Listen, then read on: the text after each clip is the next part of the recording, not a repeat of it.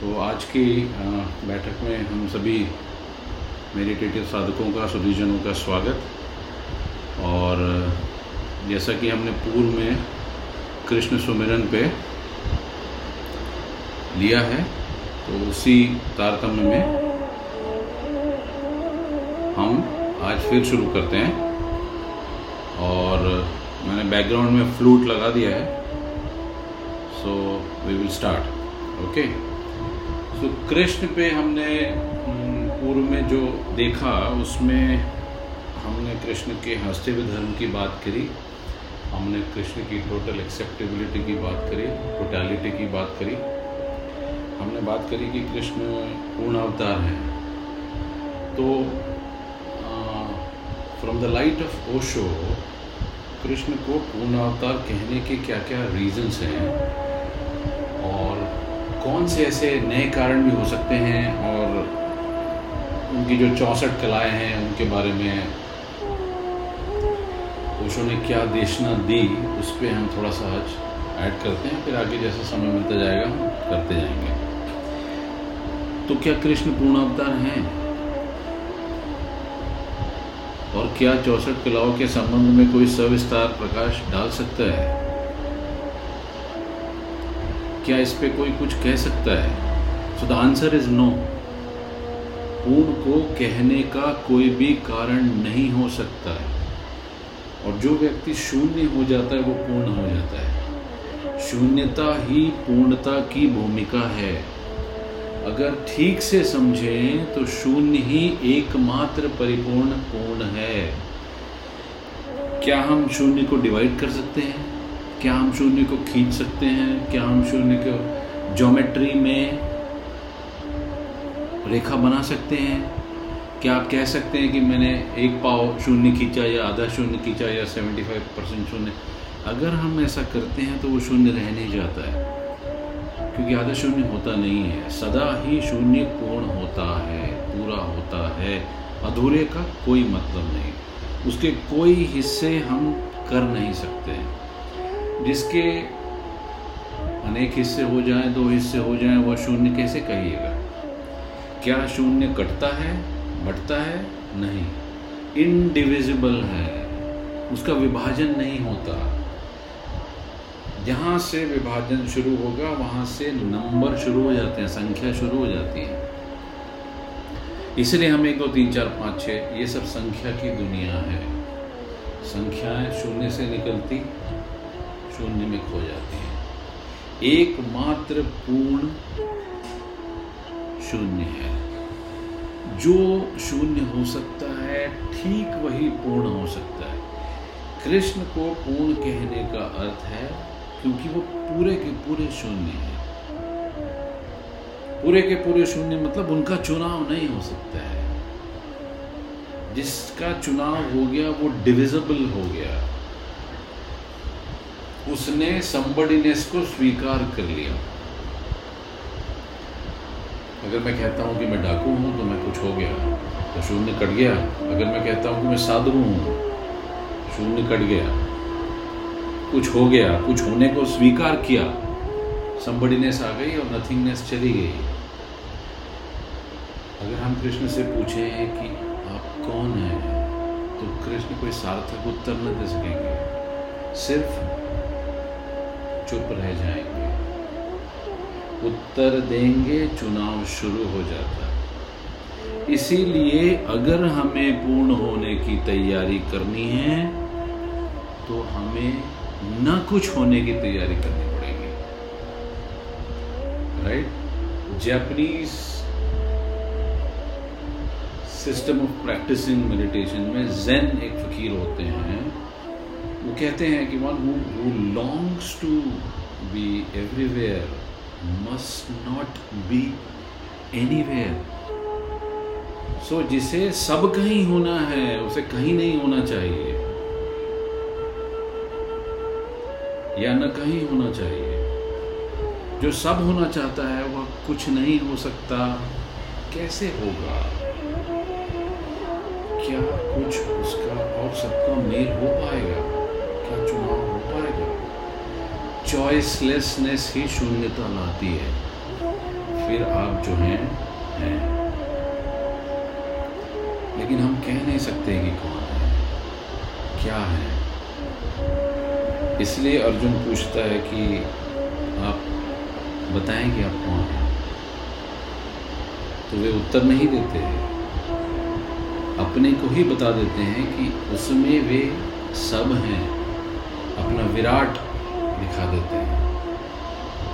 पूर्ण का एक बहुत गहरा कारण उनका शून्य होने का व्यक्तित्व है।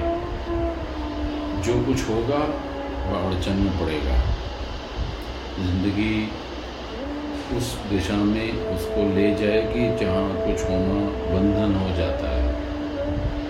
अगर मैंने तय किया कि I want to be somebody so ज़िंदगी उन घड़ियों को ऑटोमेटिकली ला देती है जब मेरा कुछ होना ही मेरे लिए मुश्किल क्रिएट हो जाता है। कबीर के संबंध में बहुत ऐसी घटनाएँ हैं। जब कबीर के यहाँ लोग रुकते थे, कहते थे तो कबीर के बेटे ने कहा कि ऐसा कब तक चलेगा? हम तो बहुत मुश्किलों से अपना घर चलाते हैं और लोग आते हैं और आप सबको खाना भी खिलाए चले जाते हैं। कब तक हम ये लोगों से उधार लेकर करते रहेंगे? चुकाएगा कौन? कभी ने कहा जो देता है, वही चुकाता है। हम क्यों फ़िक्र करें?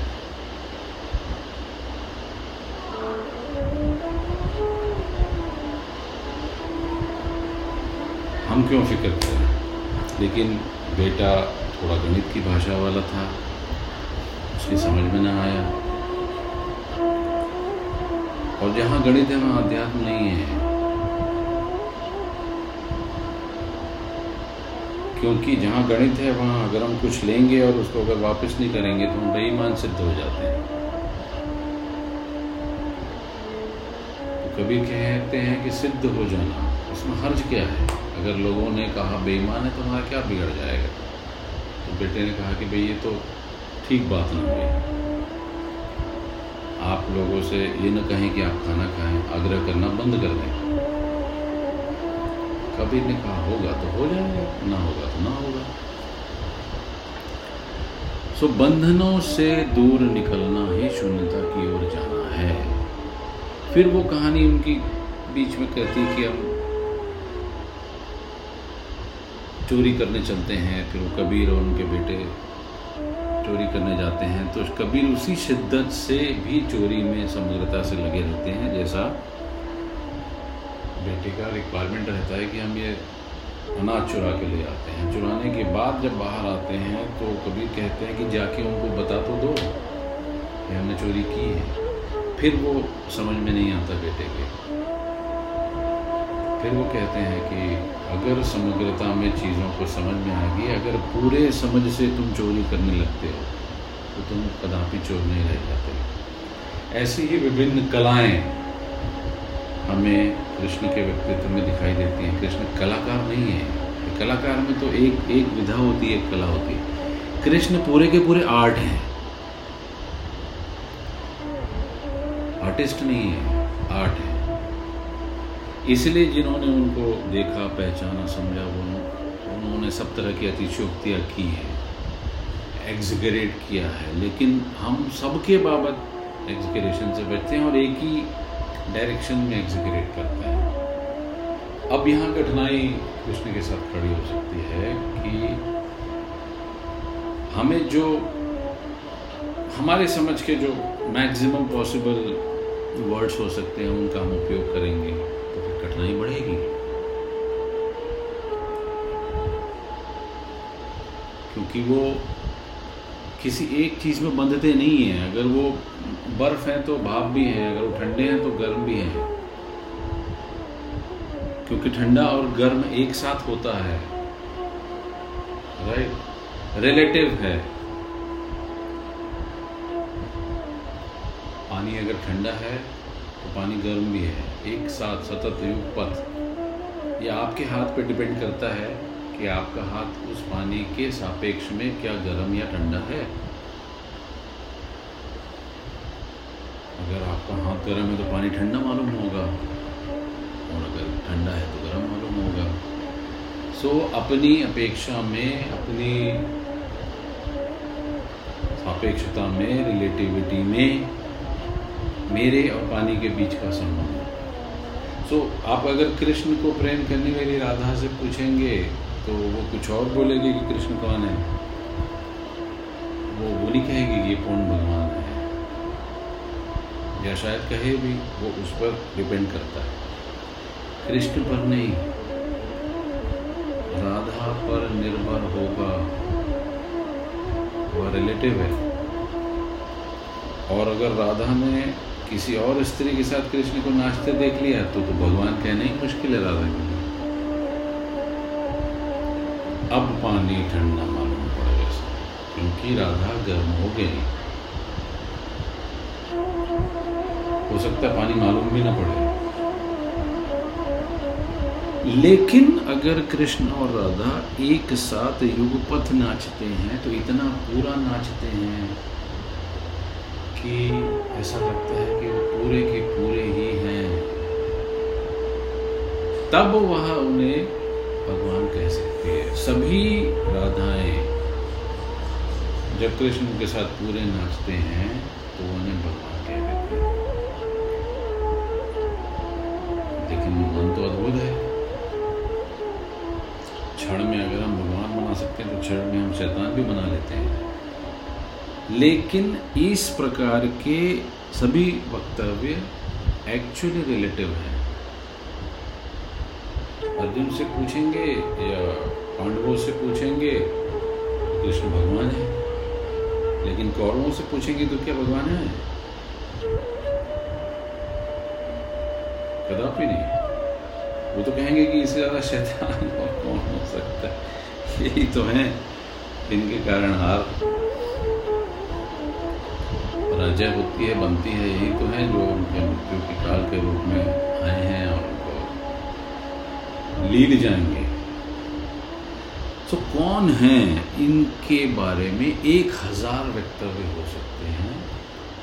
बुद्ध के मामले में ज़्यादा नहीं हो सकते हैं। क्योंकि बुद्ध जो है, वो छाट छूट के सापेक्ष को अलग करके स्ट्रेट डायमेंशन में खड़े हो जाते हैं। एक रस होकर।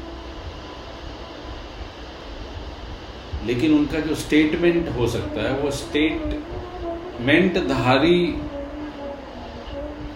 एनलाइटन पुरुष हो सकते हैं लेकिन कृष्ण के बारे में कोई स्टेटमेंट हो नहीं सकता। वो सारे स्टेटमेंटों को हमारे धोखा दे जाते हैं। सो so, ऐसे परिपूर्ण व्यक्तित्व के लोग जो सारे स्टेटमेंट्स को धोखा देने के काबिल हैं वही पूर्ण है। बाकी कोई पूर्ण नहीं हो सकता। क्योंकि किसी भी प्रकार का उनके बारे में स्टेटमेंट उनको एनसर्किल नहीं कर पाता है। So there is a laugh lot of things lot of which is beyond him बाकी रह जाएगा। तब फिर उनको उस स्टेटमेंट के एंटी स्टेटमेंट से हमें घिरना पड़ेगा। और जब सब मिलके घेरते हैं तो वो विरोधी हो जाता है मामला। सो कृष्ण की पूर्णता का मीनिंग इतना ही है कि कृष्ण के पास अपना व्यक्तित्व नहीं है। वह बिल्कुल खाली है एग्जिस्टेंस है, अस्तित्व है, परम तत्व है ब्लैंक है मिरर है। उनके सामने जो आ जाएगा, वो उसको वैसे ही दिखाई देते हैं। जस्ट मिरर तो जो भी दिखाई पड़ता है, वही दिखाई देगा, उससे थोड़ा भी इतर नहीं।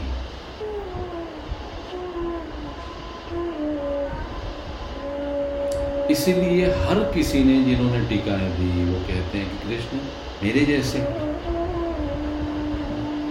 कृष्ण में जिसने भी झाका, जिसने भी डुबकी लगाई, उसने कह दिया कि भी गीता मेरी है। तो इसलिए एक हज़ार, दस हज़ार टीकाएँ हो गई होंगी। बुद्ध के मामले में ऐसा नहीं है। इस धम्मो सनातनों में ऐसा नहीं है। जीजस के मामले में ऐसा नहीं है, महावीर के मामले में ऐसा नहीं है, नानक के मामले में ऐसा नहीं है। डेफिनेट है मामला। यहाँ तो इनडेफिनेट है। होंगी कुछ कुछ होंगी, लेकिन सब मिलती जुलती करीब करीब वही। तर्कों से जिनको हम बाँध सकें, समझ सकें।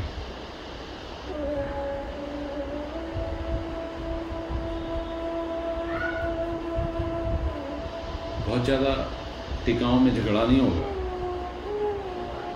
हाँ इतना झगड़ा हो सकता है कि महावीर दिगंबर थे कि श्वेतांबर थे। राइट सो श्वेतांबर दिगंबरों से दिगंबर। लेकिन वक्तव्य उनका जो दिया हुआ स्टेटमेंट वो क्लीन है।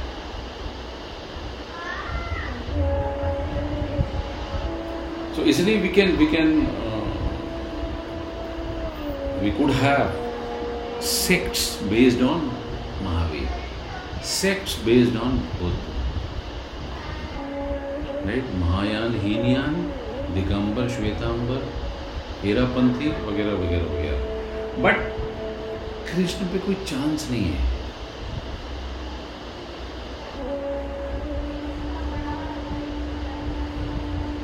अगर खड़े होंगे तो एक लाख खड़े हो जाएँगे लेकिन फिर भी कृष्ण बाकी रह जाएँगे इतने बाकी रह जाएँगे कि नई भूमि नई उर्वरा शक्ति के साथ मौजूद होंगे कि और खड़े कर लो। सो so, सेक्ट्स तो नहीं हो सकते बट व्याख्याएँ हो सकती हैं।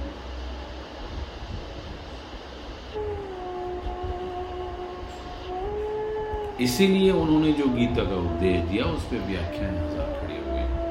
एक व्याख्या दूसरे को काटती प्रतीत होती है है नहीं।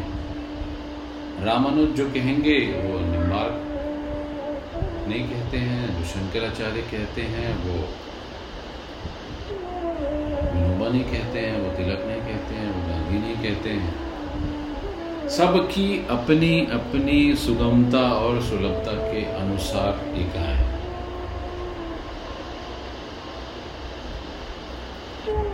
कोई कठिनाई नहीं है, सब अपनी अपनी जगह सही है। लेकिन इतना समझना आवश्यक है कि व्यक्तित्व सुनिश्चित नहीं है उनका। कोई रूपरेखा नहीं है, क्योंकि निराकार है। तो उस अर्थों में पूर्ण है, और पूर्ण ही निराकार हो सकता है। जिसका कोई आकार नहीं हो। सही मीनिंग जो सब आकारों में समाहित हो जाए, निराकार।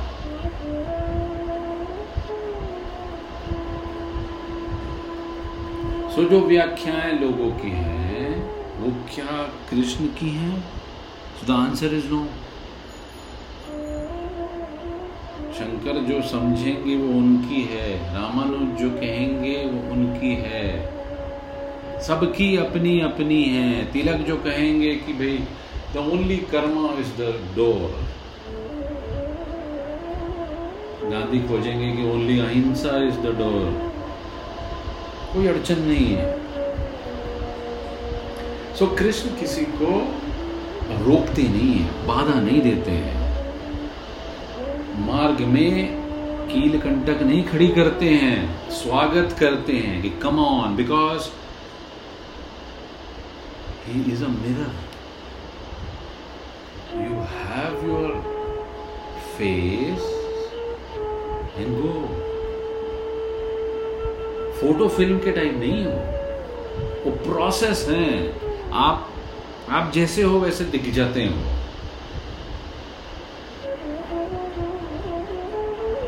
दर्पण का तो काम ही वही है दर्पण अगर मेमोरी के साथ हो जाए तो तो हम हालात बहुत मुश्किल हैं फिर। तो, तो मिरर बचेगा ही नहीं। So I always say the camera and the photo film is a past tense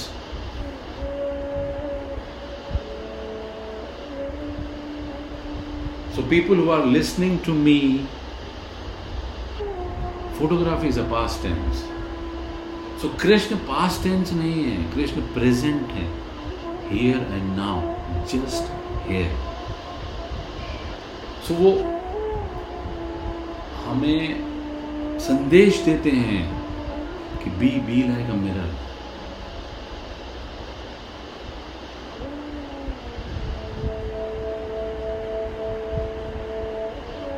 किसका हो सकता है दर्पण?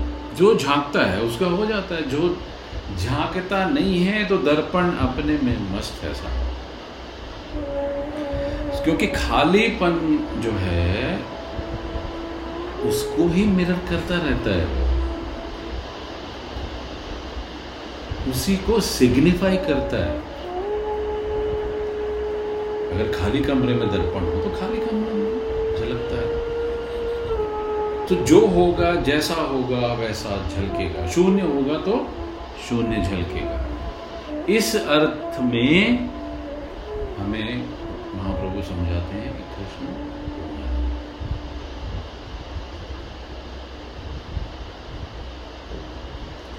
अब ऐसे अनेक अर्थों में वो पूर्ण हो सकते हैं।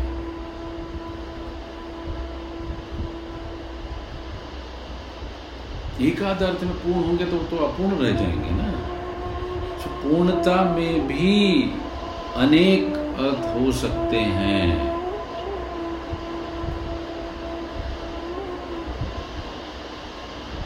गुलाब अपने आप में पूर्ण है तो चंपा अपने आप में पूर्ण है। क्या चंपा चमेली की तरह पूर्ण है? क्योंकि चमेली गुलाब की तरह पूर्ण नहीं हो सकता, गुलाब गुलाब की तरह पूर्ण होगा।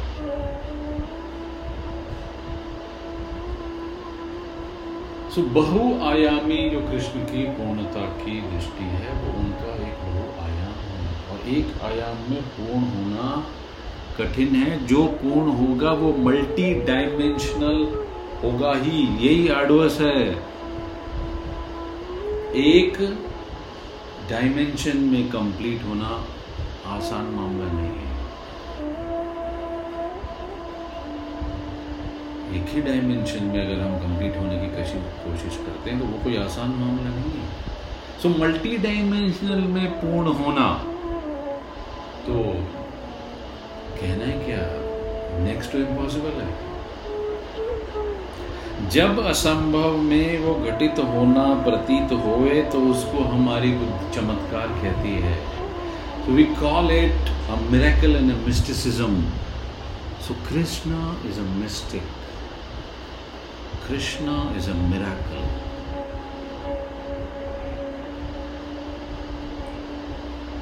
बाकियों में, बाकी एनलाइटेंड पुरुषों में आप कुछ कुछ तुलनाएँ खोज सकते हैं। हेर फेर हो सकते हैं अड़ोसी पड़ोसी के व्यक्तित्व हो सकते हैं। तर्क दे सकते हैं हम कि बराबर है, नहीं है, थोड़े से इतने हैं, थोड़े से उतने हैं बाहर में इतने हैं, अंदर बराबर है, वगैरह वगैरह वगैरह। लेकिन अगर हम कृष्ण के तुलनात्मक को खोजने जाएँगे तो मिलने वाले कोई भी नहीं है। ऐसा असंभव व्यक्तित्व और इनके अगर कुछ प्लस है तो कुछ माइनस भी होंगे।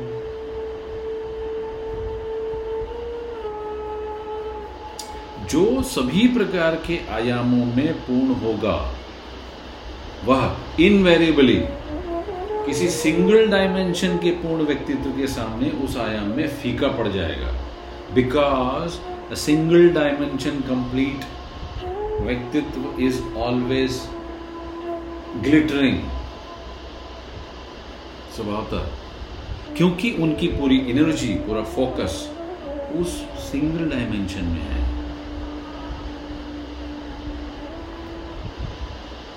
सो उस आयाम में कृष्ण महावीर के सामने शायद फीके पड़ सकते हैं। परंतु उनका जो बहुआयामी व्यक्तित्व है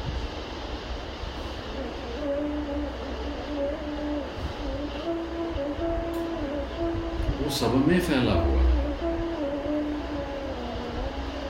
अगर हम एक एक के सामने कृष्ण को खड़ा करते हैं तो शायद कमतर प्रतीत हो।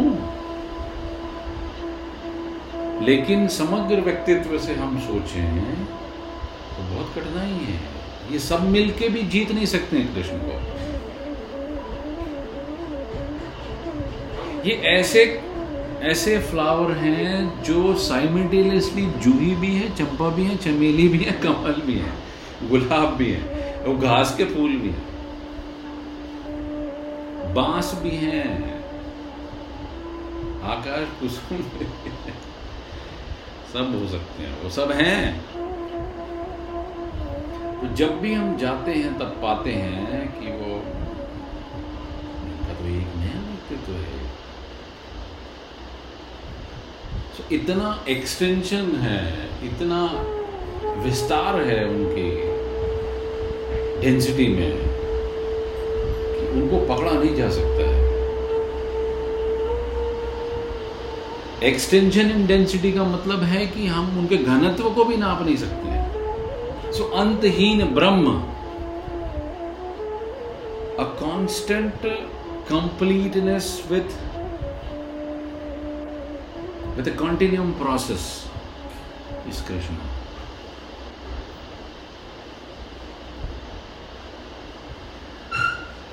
So we can say a multi-dimensional Buddha, Mahavira, Krishna, Nanak and all put together will reach to Krishna.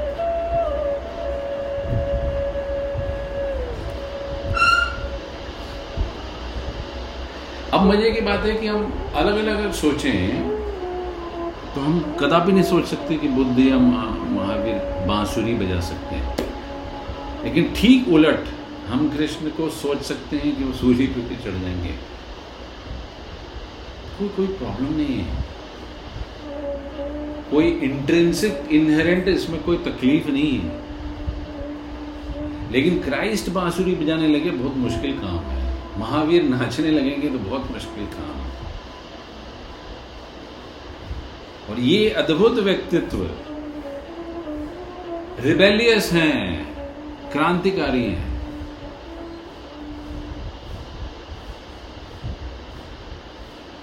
ईसाई तो कहते हैं कि जीसस नेवर लाफ्ड और हम कृष्ण को बिना हँसते, गुनगुनाते, मुस्कुराते, नाचते हम सोच ही नहीं सकते हैं।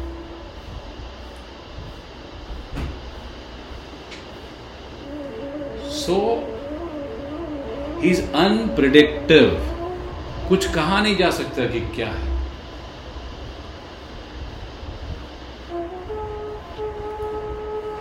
वो क्या करने वाले हैं, कुछ नहीं कहा जा सकता। हम हम प्रेडिक्ट नहीं कर सकते हैं कि वो उनको सूरी लगेगी या फूलों की शैया पे जाएँगे या कोई बाण लग जाएगा उनको या चुपचाप वृक्ष के नीचे रह के समाधि ले लेंगे? अनप्रडिक्टेबल है।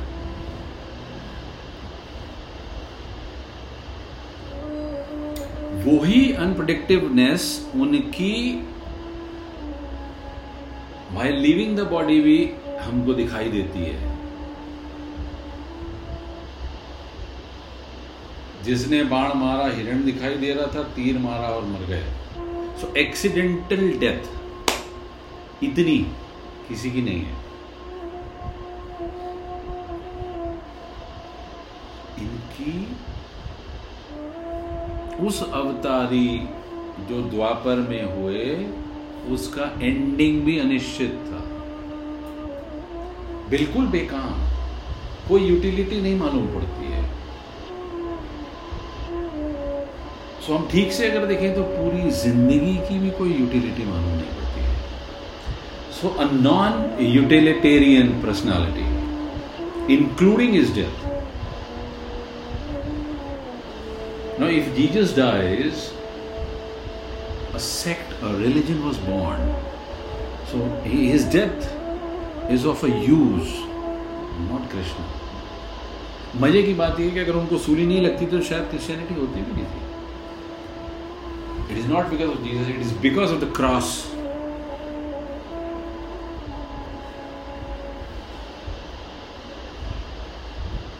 क्योंकि अगर क्रॉस नहीं होता तो हम जानते ही नहीं थे कि वो कौन था। तो सूली महत्वपूर्ण है आदमी नहीं। क्रॉस प्रतीक है क्रिश्चियनिटी का जीजस नहीं। क्योंकि उस रिलीजन को उत्पन्न करने में क्रॉस सबसे बड़ी घटना है। सो इसीलिए क्रूसिफिकेशन कहा जाता है। वो क्रूसिफिकेशन से क्राइस्ट कहते हैं वो। एक्चुअल मीनिंग कृष्णा से क्राइस्ट है। वो एक दूसरी कहानी है। कि कृष्ण सब तरफ़ जब चले गए तो कृष्ण से करते करते कृष्ण से क्राइस्ट हो गया। कृष्ण से कृष्णा हो गया।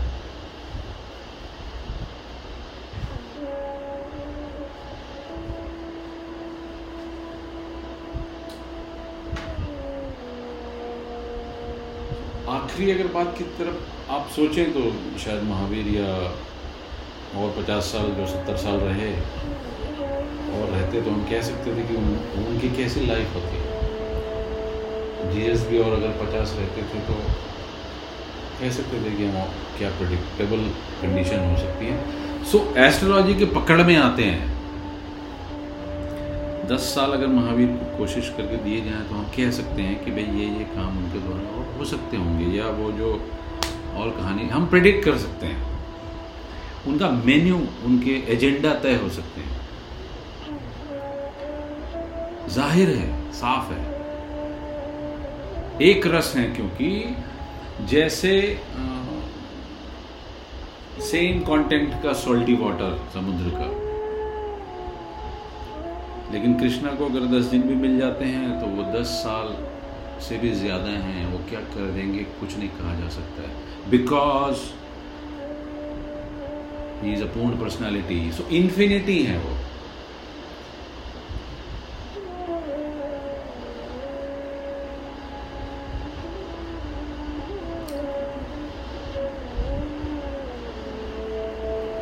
इन्फाइनाइट पर्सनालिटी ही असीम हो सकता है। इसीलिए कृष्ण पे हमने कोई कहानी नहीं लिखी है, क्योंकि पक्का पता नहीं है कौन सी तारीख, क्या है, कब जन्मे, कब गए। बेकार है सब।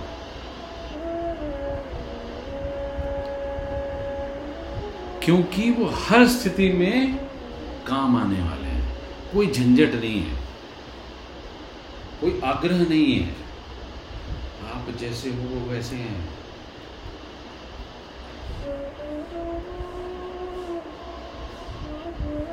अगर हम मॉडर्न एज में कह दें तो कृष्ण फुल पैंट पहन के जीन्स पहन के टी शर्ट पहन के भी घूम सकते हैं। महावीर नहीं चलेंगे।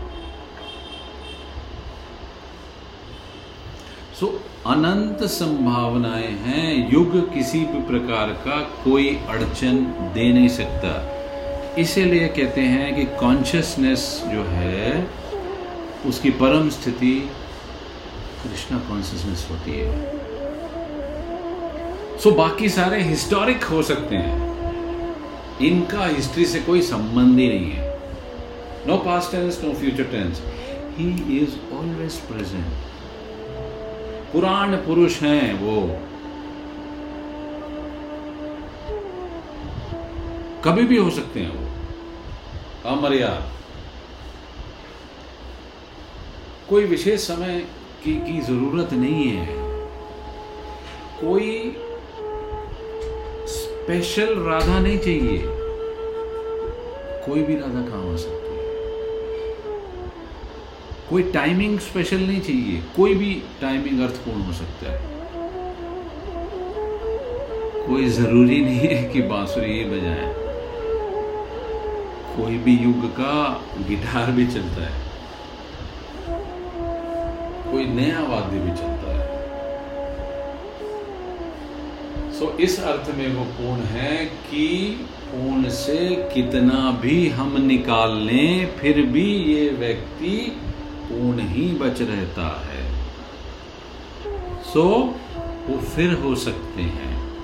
सो इस अर्थों में हम इनको पूर्ण के रूप में ले सकते हैं, साहब।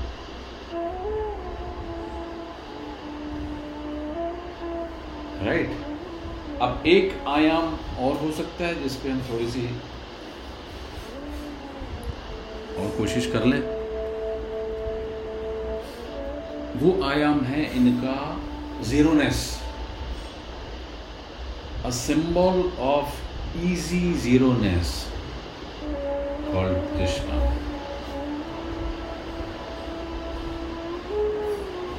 ऐसा प्रश्न आता है कि वो तो परम अहंकारी व्यक्तित्व है। राइट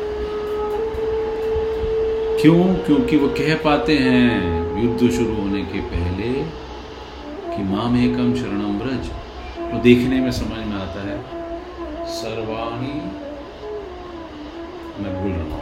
पूछेगा, पर मेरी शरण में आ जा, सभी चीज़ों को, सभी धर्मों को छोड़ के तुम मेरी शरण में आ, सारे व्यक्तित्व को छोड़ के मेरी शरण में ये जो ये जो पंच लाइन है, ये पंच लाइन कहती है कि ये तो अद्भुत, अहंकारी हो सकते हैं। क्योंकि बाकी किसी रियलाइज़ सोल ने ऐसा नहीं कहा। तो क्या इनकी निरंकारता डिफरेंट है? अब मज़े की बात यह है कि जो निरअहकारिता है ईगोलेसनेस वो दो प्रकार से उपलब्ध हो सकती है। कौन से प्रकार से उपलब्ध होगी? एक, कि हम अपने को छाटते चलें, मिटाते चलें, घिसते चलें, धोते चलें, धूल झाड़ते चलें, समाप्त करते चलें। तो घड़ी आ जाए कि काटने को, छाटने को कुछ न बचे। निरअहकारिता उपलब्ध है। बट मज़े की बात है कि ये नेगेटिव है। क्यों नेगेटिव है? क्योंकि बहुत गहरे में चित्त में ये बात अवश्य छूट जाती है कि मैंने काटा। So I am the tailor who has cut my own egoness so सूक्ष्म रूप से ये बात रह जाती है so this is a one part which is negative अब एक दूसरा ढंग हो सकता है, वो क्या? कि अगर हम अपने को फैलाते चले जाएँ, बड़ा करते चले जाएँ इतना बड़ा करते चले जाएँ कि कुछ भी उसमें जुड़ने को शेष न रह जाता हो सब कुछ उसमें समाहित हो जाता हो। तब भी जो निरंकारिता उपलब्ध होगी ईगोलेसनेस उपलब्ध होगी, तब पीछे कहने को नहीं रह जाता कि कुछ है। This is a positive aspect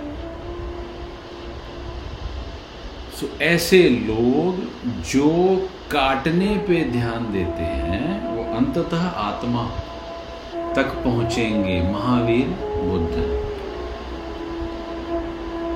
इसलिए वो कहते हैं कि आत्मा ही सब कुछ है, परमात्मा का कोई मामला नहीं है।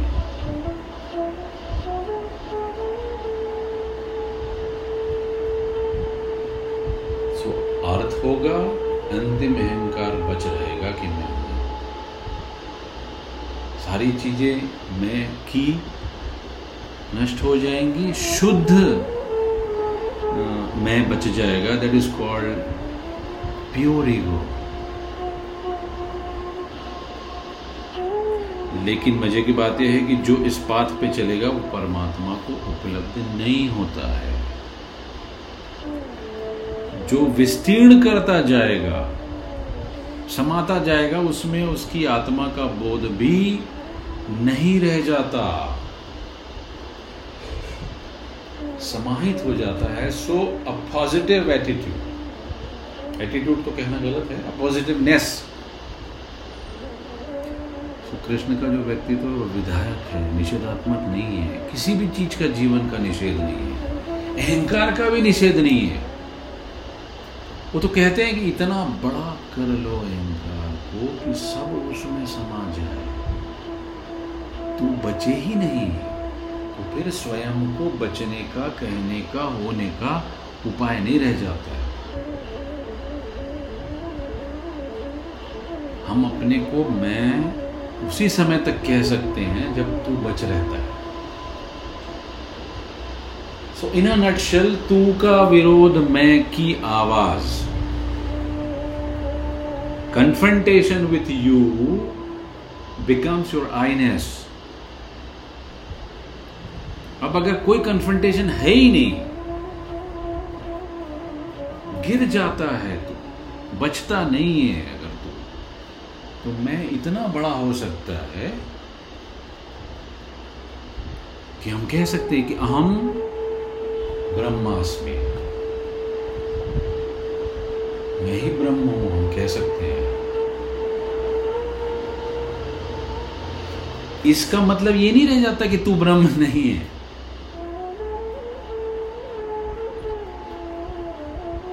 कुल जमा इतना मतलब होता है कि तू तो ही है ब्रह्म, मैं ही हूँ। जो हवाओं में, आकाश में, वृक्षों में, पेड़ों में, सुगंधों में, पानी में, समुद्रों में, जो लहरा रहा है, वो तू है और मैं हूँ। पृथ्वी में, पाताल में, बचने की कहीं कोई संभावना नहीं है। मैं किससे कहूँ कि मैं हूँ? किसके विरोध में कहूँ कि मैं हूँ? सो पूरा का पूरा कृष्ण का जो व्यक्तित्व है, वो विराट के साथ एक्सटेंशन का है, विस्तार का है, इसलिए वो कहते हैं कि मैं ब्रह्म हूँ मेरी शरण में आ, कोई अहंकार नहीं है।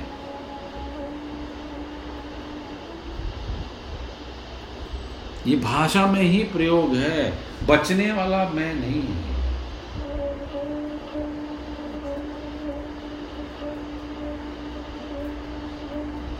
निषेध का मामला है, नकार का है, या कट करने का है, या तोड़ने का है, छोड़ने का है? वो है। अब जैसे धन अगर मैं को मज़बूत करता है तो धन को छोड़ दें। अमीर का अहंकार है, लेकिन गरीब का नहीं होता है। इस चक्कर में नहीं पड़ना। गरीब का भी अहंकार है कि वो गरीब है।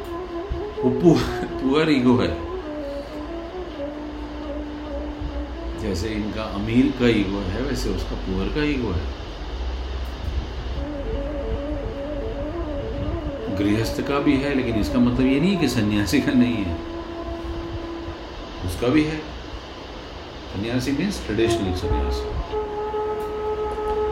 तो मैं अगर छोड़ता चला जाता हूँ, जिन जिन चीज़ों से मेरा अहंकार बढ़ता है, मज़बूत होता है, सब मैं छोड़ता जाऊँ, और अहंकार को किसी भी प्रकार के टिकने की कोई जगह ना, कोई खोटी ना बच जाए तो मैं कह सकता हूँ कि मैं त्यागी हूँ। लेकिन मैं तो बच रहता है सूक्ष्मतम रूप से बच रहता है।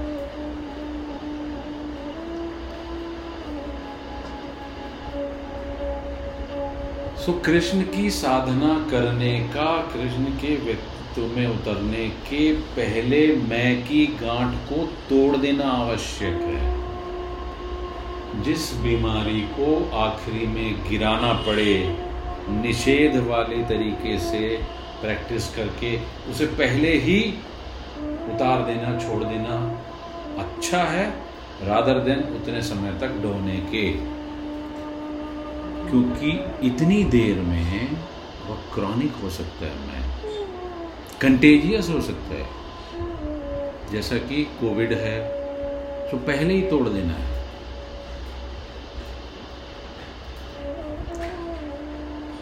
जो केवल ज्ञान जैनियों का जो सिस्टम है, उसमें प्योर विजडम बचता है वह अंतिम घड़ी में आता है। कृष्ण जिसको साक्षी कहेंगे पहले में ही आ जाता है। पहले क्षण से ही इसको जानना कि मैं अलग नहीं हूँ। अगर मैं अलग नहीं हूँ तो त्याग बेमानी हो जाता है। कहाँ भागूँगा फिर? किसको छोड़ूँगा? काय के लिए छोड़ना है। जहाँ छोड़ रहा हूँ वो भी तो मैं ही हूँ। जहाँ भाग रहा हूँ वो भी तो मैं ही हूँ।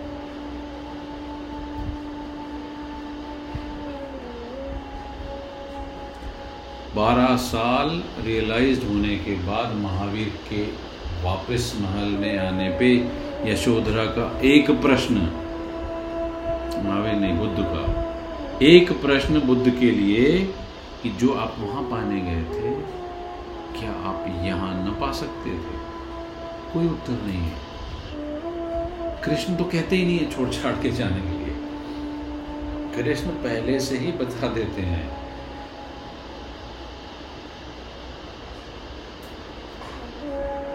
जो बुद्ध आखिरी शरण में जान जाते हैं और कहते हैं, वो पहले से बता देते हैं। फ़र्स्ट लाइन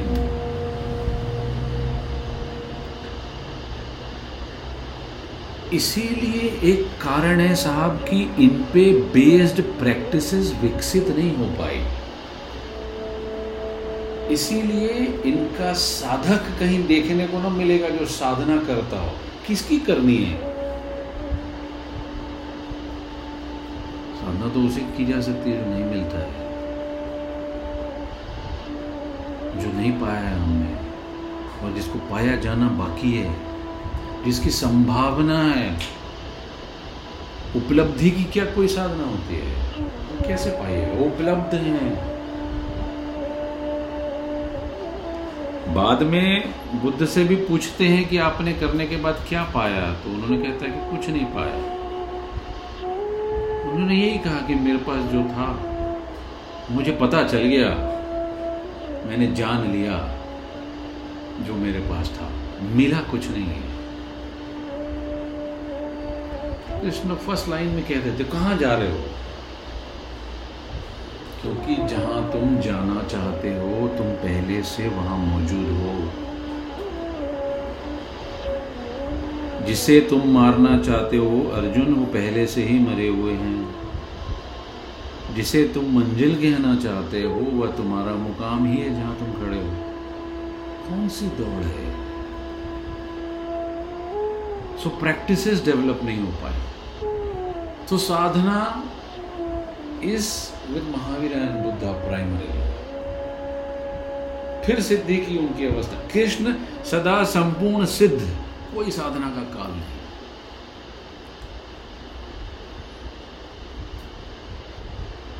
कब साधा सकते को कृष्ण कौन सा ध्यान? क्या, कौन सा योग? किस जंकर में कौन सी तपश्चर्या?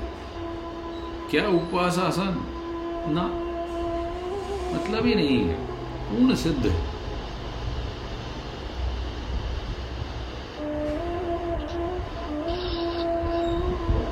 So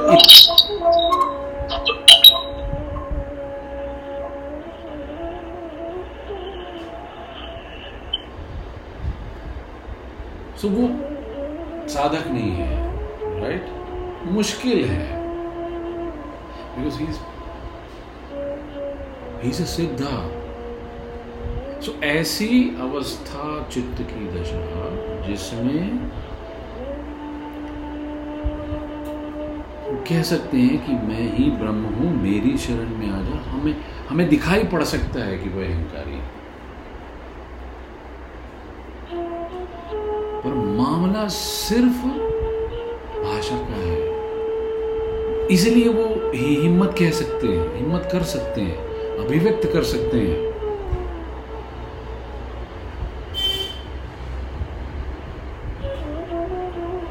उस विराट में वो ये समझा देते हैं कि सब कुछ जो जो देखना चाहता है रहता है। वो सब कुछ मैं हूँ। सो इसलिए उनकी साधना develop you you can dance with Krishna you can sing along you can you can go deep down and have a dubki in Krishna साधना क्या करिएगा? कोई अपेक्षा भी नहीं है। सो निरंकारिता पहला चरण। तो और अपेक्षा की ज़रूरत ही नहीं है।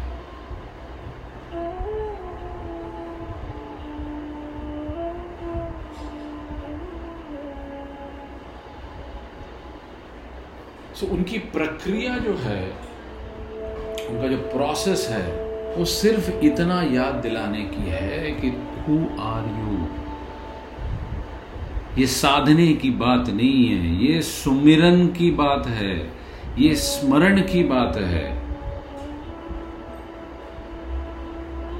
सो so, एक क्षण में पूरा का पूरा बदल जाता है चेंज हो जाता है परस्पेक्टिव ही चेंज हो जाता है। जब एक सेकंड में जब हम भिखारी थे वो हम वो पॉट को ही फेंक देते हैं गेट लॉस्ट अपने आप सम्राट हो जाते हैं। So it's a sudden change अब मज़े की बात यह कि ग्रेजुअली आप सम्राट नहीं हो सकते हैं। भिखारी ग्रेजुअल हो सकते हैं आप।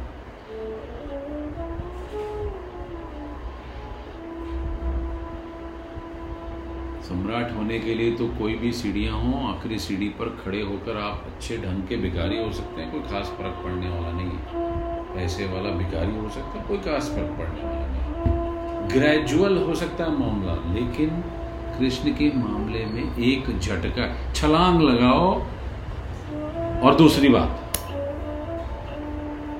बात ही करने का मतलब नहीं है, छलांग लगाना है सिर्फ़। So constantly during the Gita upadesh Krishna is trying to Krishna is trying to समझाओ कृष्ण अर्जुन क्या who are you so he is not giving any upadesh कहते हैं हम गीता का उपदेश वो हैमरिंग कर रहे हैं कि तू जाग कि कौन है तू वो किसी को समझा नहीं रहे हैं जगा रहे हैं वो हम सब सोती मनुष्यता को जगाने वाले हैमर लेके आए हुए। एक पुराण पुरुष से ज़्यादा नहीं है। झकझोर रहे हैं कि जागो, उठो, देखो। क्या तुम छोटी छोटी बातों में पड़े हो? कि नौ बजे तक कर दिए सरकार ने दुकानें तो मैं ज्वाइन नहीं करूँगा। ये क्या नॉनसेंस लगा के रखा है हमने?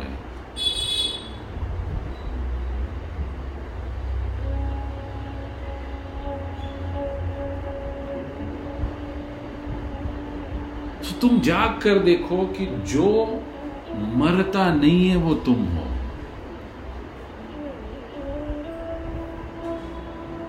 Have you died ever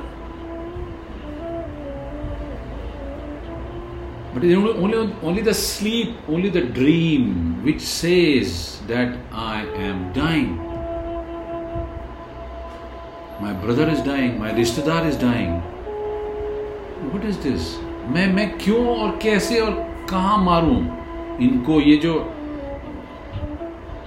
इस महाभारत के युद्ध में खड़े हैं, मैं कैसे इनको कृष्ण कहते हैं कि you are in a dream state so उसको समझा नहीं रहे हैं, चपेट लगा रहे हैं, धक्के दे रहे हैं कि नींद खोल, आँख खोल और देख ले कि सपना क्या है।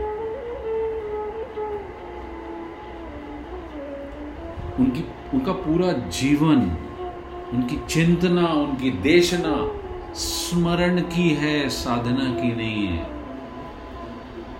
सीधे सिद्ध होने की छला। परंतु हम हिम्मत ही नहीं जुटा पाते। हम तैयार ही नहीं है। हम तो कहते कि हम, हमसे नहीं होगा साहब। हम तो धीरे धीरे जाएँगे एक एक कदम चलेंगे, बचाते हुए चलेंगे। ध्यान भी ठीक से नहीं करेंगे। हम तैयार ही नहीं है। हम छलांग लगाने से हर वक्त बचना चाहते हैं। परंतु बचने में खतरा है।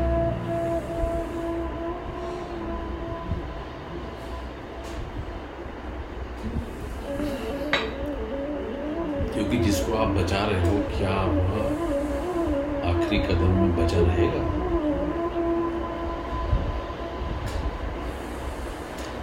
सो अपने को खोकर ही कॉन्शियसनेस में प्रवेश किया जा सकता है।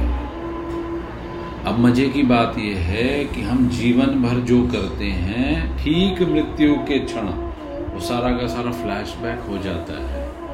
तो अगर कृष्ण का स्मरण सतत जारी रहे, कैसे जारी रह सकता है? उस पर ध्यान देना है। स्मरण से ही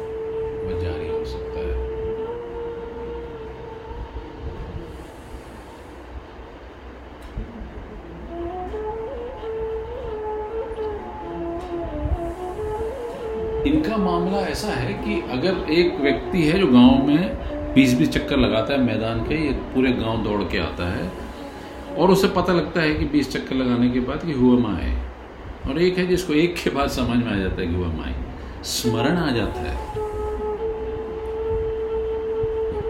तो क्या हम कहेंगे कि जो 20 चक्कर लगाने वाले आदमी से इसका कोई कॉज इफ़ेक्ट का संबंध है? ये ठीक से समझना होगा। क्योंकि स्पिरिचुअल लाइफ कॉजल नहीं है। इसमें कोई कॉज और इफ़ेक्ट का मामला नहीं है। इसीलिए हमारा जीवन आध्यात्मिक मुक्त हो सकता है बिकॉज़ कार्य और कारण की जो चेन है उसमें बंधा नहीं है वो। सो so, हमें ये ठीक से समझना होगा कि अविद्या क्या और विद्या क्या। ऐसी सारी चीज़ें जो बंधनों की ओर ले जाती हैं और जो सारी चीज़ें जो हमें अपनी ओर मुक्ति की ओर लाती हैं, विद्या।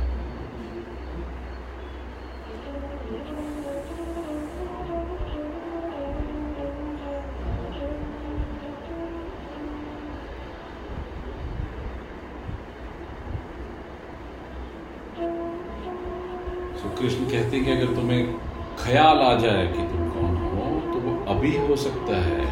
उसमें कोई पात्रता और अपात्रता का कोई सवाल नहीं है। सब पात्र है। साधना का कोई सवाल नहीं है। बट अगर आप चक्कर खाते हो और जगते हो तो ठीक है, कोई बात नहीं।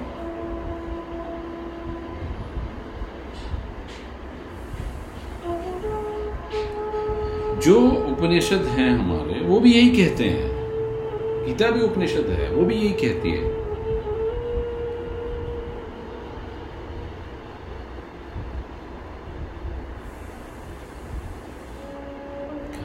कोई कमांडमेंट्स नहीं है उपनिषद।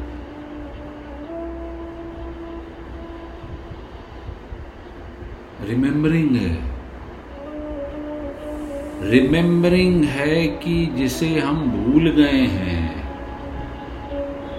और जो हम हैं, इस वक्त हैं, उसका स्मरण करना है।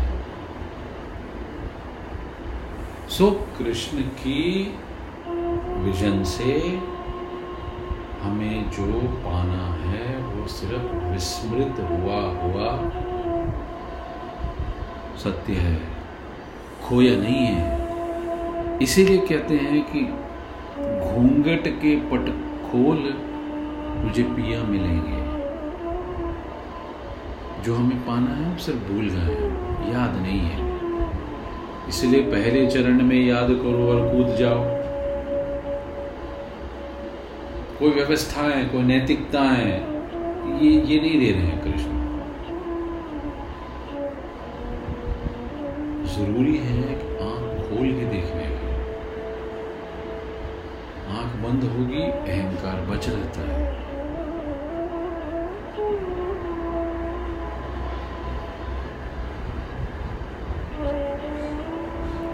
तो जीवन की तथ्यों पे अगर हम आँख डालने की कोशिश करें तो हमें समझ में आता है कि न जन्म हमारे हाथ, न मृत्यु हमारे हाथ, कुछ भी हमारे हाथ में नहीं है।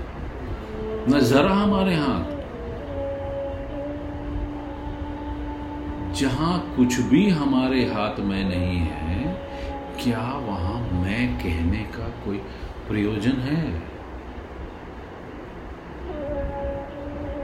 जब सारी चीज़ें एक साथ संगठित रूप से संघट रही हैं, घट रही हैं।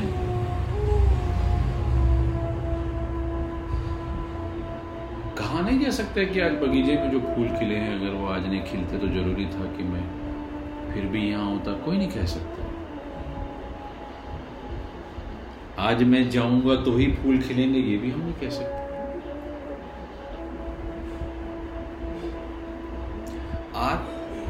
दोनों चीज़ें इस ब्रह्मांड की समस्त चीज़ें सब आपस में जुड़ी हुई हैं।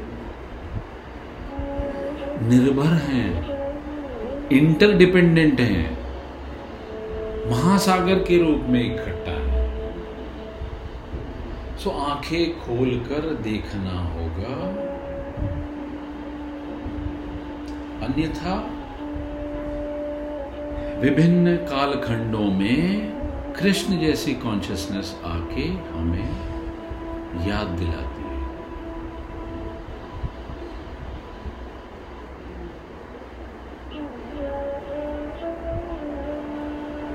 कि स्मरण करो कि कौन हो और क्या हो, कहाँ हो, सब कुछ एक झटके में प्रकट हो जाता है। आई थिंक हम आज इतना ही रखते हैं। It's about one hour then फिर कभी मौका मिला so we will continue now I invite all the members to if you ask some questions या कुछ उस पर कुछ ऐड करना चाहें तो प्लीज़ इनवाइटेड है थैंक यू